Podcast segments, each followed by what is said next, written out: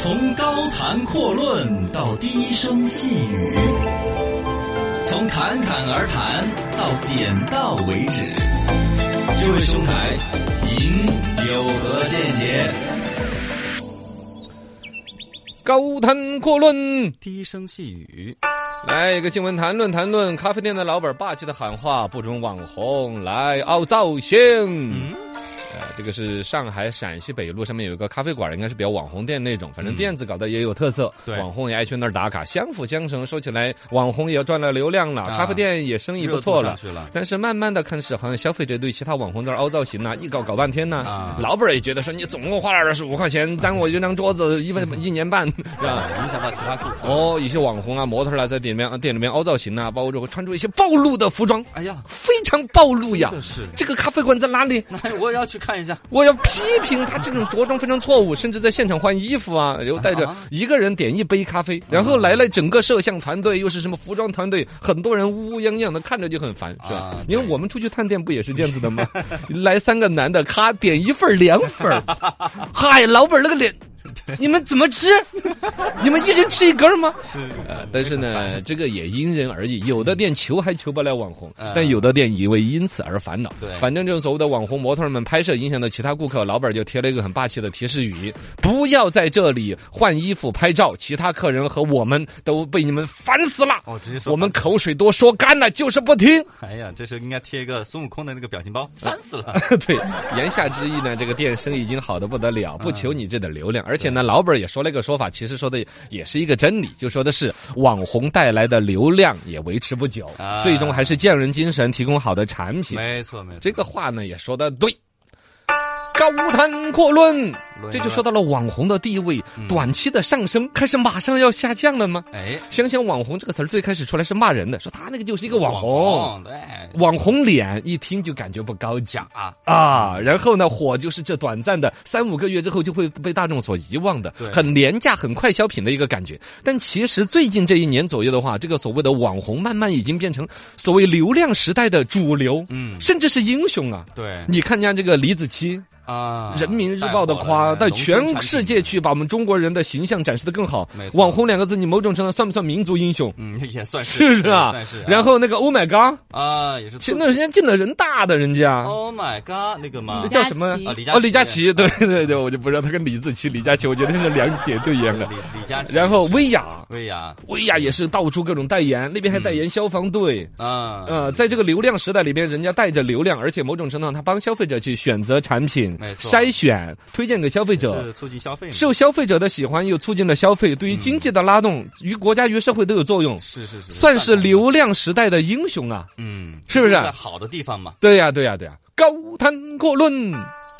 但是，一方面有那种所谓流量时代越来越认可网红的同时，越来越骂网红的声音，其实也是甚嚣尘上的。没错，此起彼因为网红是嗯一个很容易可以复制的，很容易跟风的。低它门槛儿哎，这个玩意儿注定它数量就很庞大。是我们说物以稀为贵，这有一个品种，那数量之庞大，哎呀，完全不金贵，是吗这？是网红，他想高端的高端不起来，包括了这边的李子柒、薇娅、Oh my God，已经高端的不得了了，官方都认可了、加持了。但另外一边，始终身边可以看到很多廉价的网红，没错上个礼拜刚红 的，上个礼拜又刚不红了对的。对，一下掉下来了， 他门槛低了之后，包括了入行的人，可能文化层次嗯高高低低。参差不齐，爱不爱惜自己的羽毛，稍微跳一段舞啊，或者在路边怎么一个事儿，就很多人关注他，对他就开始卖东西，卖的东西又翻车，没错，是吧稍微尝点甜头就不对劲了。包括说网红时代，因为它迭代太快，马上自己不红了之后，有的人开始打歪点子、露肉的呀，嗯，呃，走是那个叫什么？走偏门邪道的，是是吧？这样负面形象完全就出来，而且一些很恶意泛滥的那种竞争，尤其东北那旮 瘩，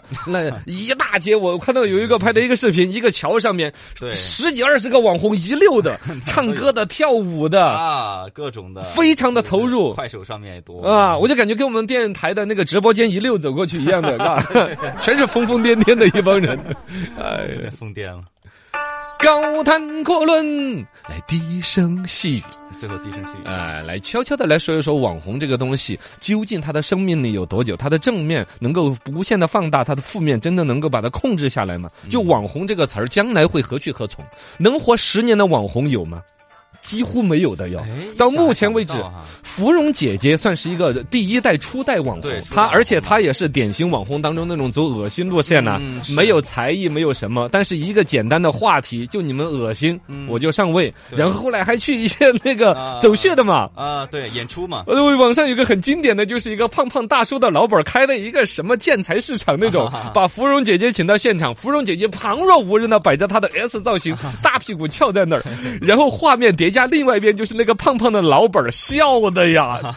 捂着脸了都快，就大叔都替他寒碜。但是另外一方面，底下群众啊乌泱乌泱的围着喜欢看，哎，又有人来围观确实有，流量我这个玩意儿开业又真的达到了热热闹闹开业的目的。嗯，就是网红给老板儿、 给社会带来最大的困扰，他又恶心又有流量，流量你又必须要用。对，但嗯他也没有十年嘛，对呀，他现在有一个微博账号，好像有三十多万粉丝，出场费还是要价十几万啊，但其实估计没谁也请很他难那种，对呀是不是没什嘛么？流量的，而且他其实越到后边，他你还立了志的，他想要把形象翻转嗯他过就来，做公益啊之类的，减，肥，嗯，他是吧对对，对在找芙蓉姐夫， 这些搞各种事儿搞不出来。其实你看哈，从明星那个圈子里边，前段时间流行的流量明星已经被实力派明星所取代。没错从官方的语境，从粉丝这个角度，都觉得说你简单炒作流量不行。观众还是糊弄不了，哎，拿作品出来说嗯话，好的影视作品之类的。那么，流量的网红是不是也应该被取代掉？它只是这个时代有网红乌泱乌泱都出来了，